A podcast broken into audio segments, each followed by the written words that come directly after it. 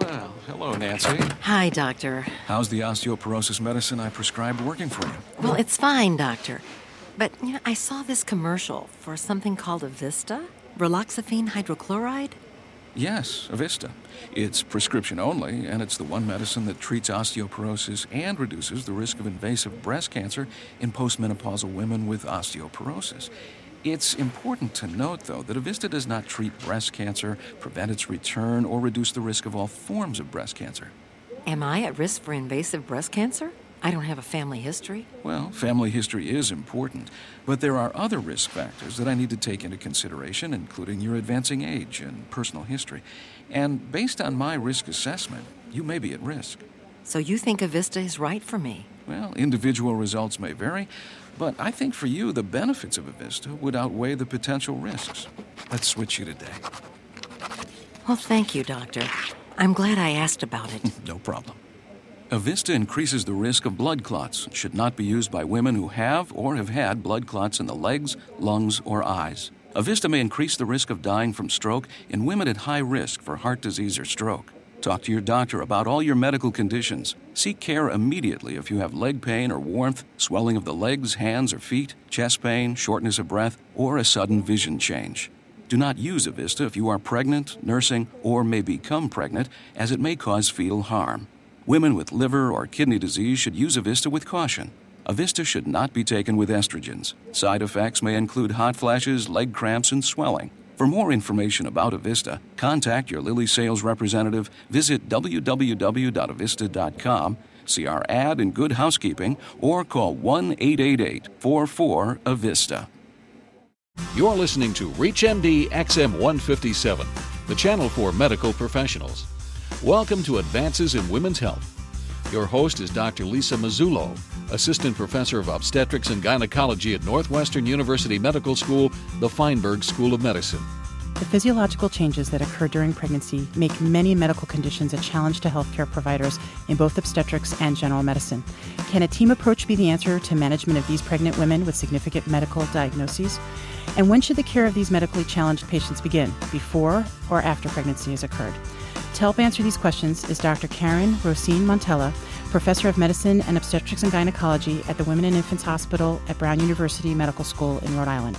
She's the principal author on the second edition of The Medical Care of the Pregnant Patient. Welcome, Dr. Rosene Montella. Thank you. When you're thinking about the medical care of a pregnant patient, what makes the pregnant patient special when a medical diagnosis is involved? Very special because there's two people involved. There's both the mother and the baby.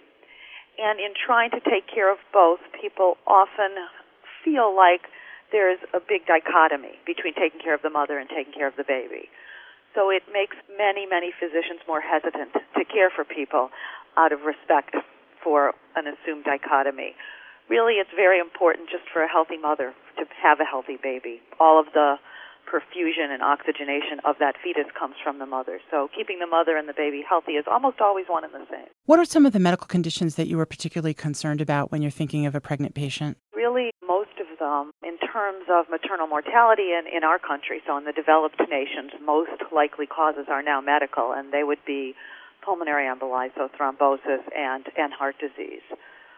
So either of those or the risk for either of those would precipitate very careful counseling of a pregnant patient.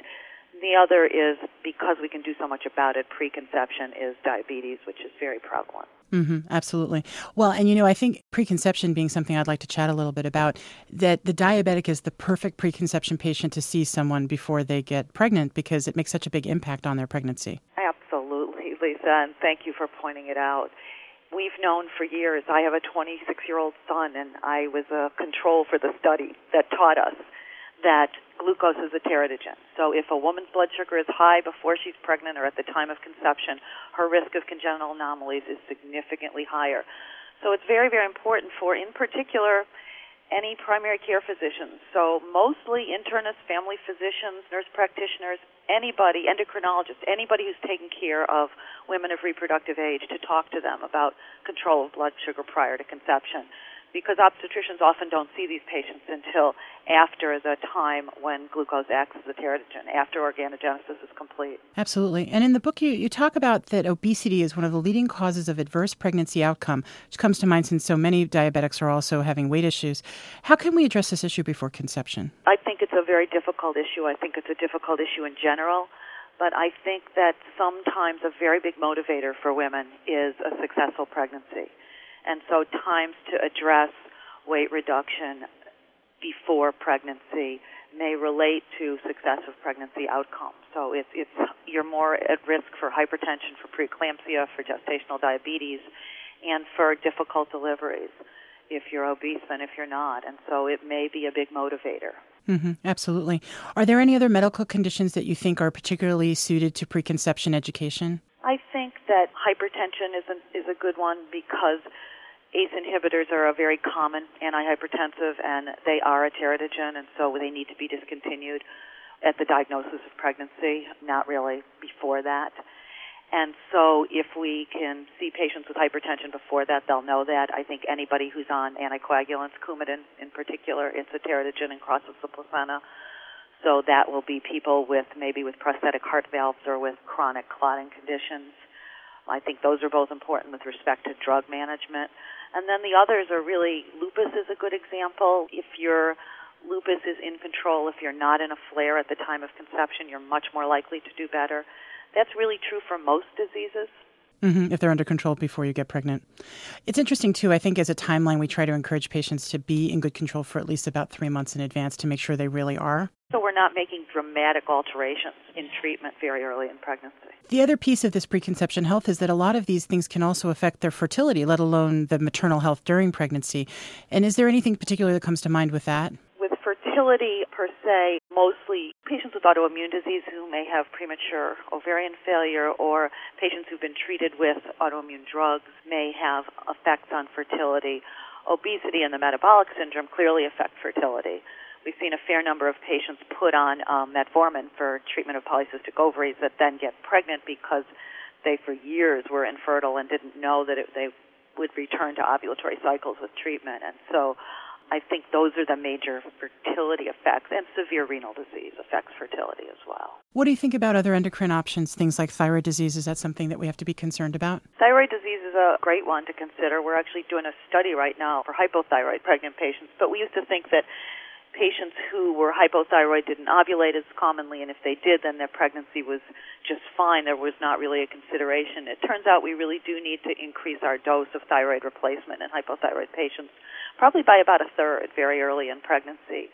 And that we do know now that there's a slight fall off in IQ in neonates of and infants of patients who had undertreated hypothyroidism. So we like to get that early and treat it. And those are patients who are likely to be at risk for postpartum thyroiditis too. If you're just joining us, you're listening to a discussion on physiological changes of medical diseases in pregnancy on ReachMD, the channel for medical professionals. I'm Dr. Lisa Mazzullo, and I'm speaking today with Dr. Karen Rosene Montella, author of Medical Care of the Pregnant Patient. So, Dr. Rosene Montella, I think we were talking a bit about things that we could fine tune before pregnancy, but I also want to talk a little bit about the challenges between medical professionals, particularly internists and OBGYNs, in caring for patients with medications and possibly diagnostic testing that we're very reluctant to do on a pregnant patient. So, for example, if someone needs to have a CAT scan or an MRI when they're pregnant to evaluate a medical problem, there is always the frustrating struggle with radiology to get this done such an extraordinarily good question. It's one of our biggest challenges. And we spend an inordinate amount of time talking to our radiology department, and each year when the new residents come, we go and meet with all of the radiologists, all of the people who work in MR and CT, and talk about the data in pregnancy and the risk of not doing a test. If you look at the UK confidential inquiry data, most of the patients who died from pulmonary emboli were not diagnosed, and they were not diagnosed because of a fear of the radiologic procedure. And the radiation exposure from those diagnostic tests is really very minimal and much, much less than the risk of not diagnosing the entity. I had a patient with a significant lymphoma with a recurrence that I couldn't get imaging on. So access to care for pregnant patients is a very interesting different kind of access in that way. And I think it's a lot of education. It's a lot of working with your colleagues. It's a lot of not judging each other and understanding people's fears and their intent to do good. Not really, they're just being obstructive. Why do you think the medical community is filled with such trepidation when it's faced with these obstetrical situations where testing is required? I think internists get absolutely no exposure to pregnant patients in training, which we're trying very hard to change. But you have a whole group of medical doctors who are likely to see patients with medical illness when they're pregnant who've not really been exposed to pregnancy. And so they're uncomfortable and they're very afraid. I mean, I think that they're so afraid of teratogenicity, and I think it's a litigious society as well. I think it's both, although we see it in other societies as well, and so that's not the only answer. I like to think that there's a certain concern about safety, obviously, for everyone, for the patient and for the infant, and, and certainly they're being careful in the society we are in is very, very true. You know, in the book, you comment that maternal death is poorly tolerated by the fetus.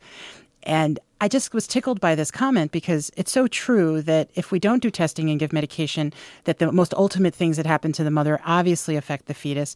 But most situations are not that extreme. And to try to educate the people around us, do you really think it's a lack of research that causes some of the misinformation, or is it really just fear?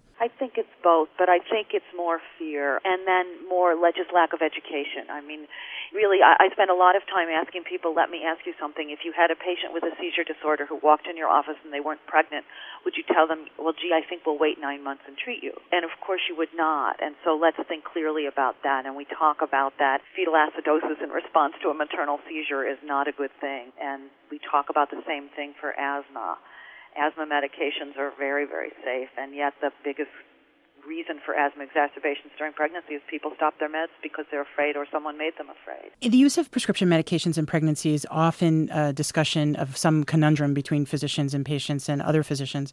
I think mostly because the long term risks for the fetus are unclear in a lot of circumstances. I think it's a reason why we always err on the side of using older drugs. I mean, Aldomet or alpha methyldopa is a good example of it. That's an antihypertensive that really probably nobody's using anymore. But it's used during pregnancy because there's six year follow up on kids who've been exposed to it with no adverse effects. And so I think it is a time to shut our doors to brand new drugs. Well, thank you to Dr. Karen Rosene Montella, who has been our guest, and we've been discussing information that's in her book, Medical Care of the Pregnant Patient, a well organized, evidence based resource that I think can easily be used by both obstetrician and internal medical staff in the care of their pregnant patients for pre existing or newly developed medical disease.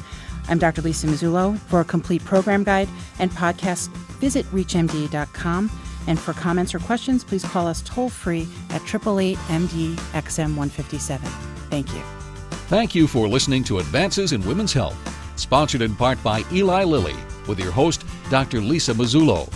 For more details on the interviews and conversations in this week's show, or to download the segment, please go to reachmd.com forward slash women's health.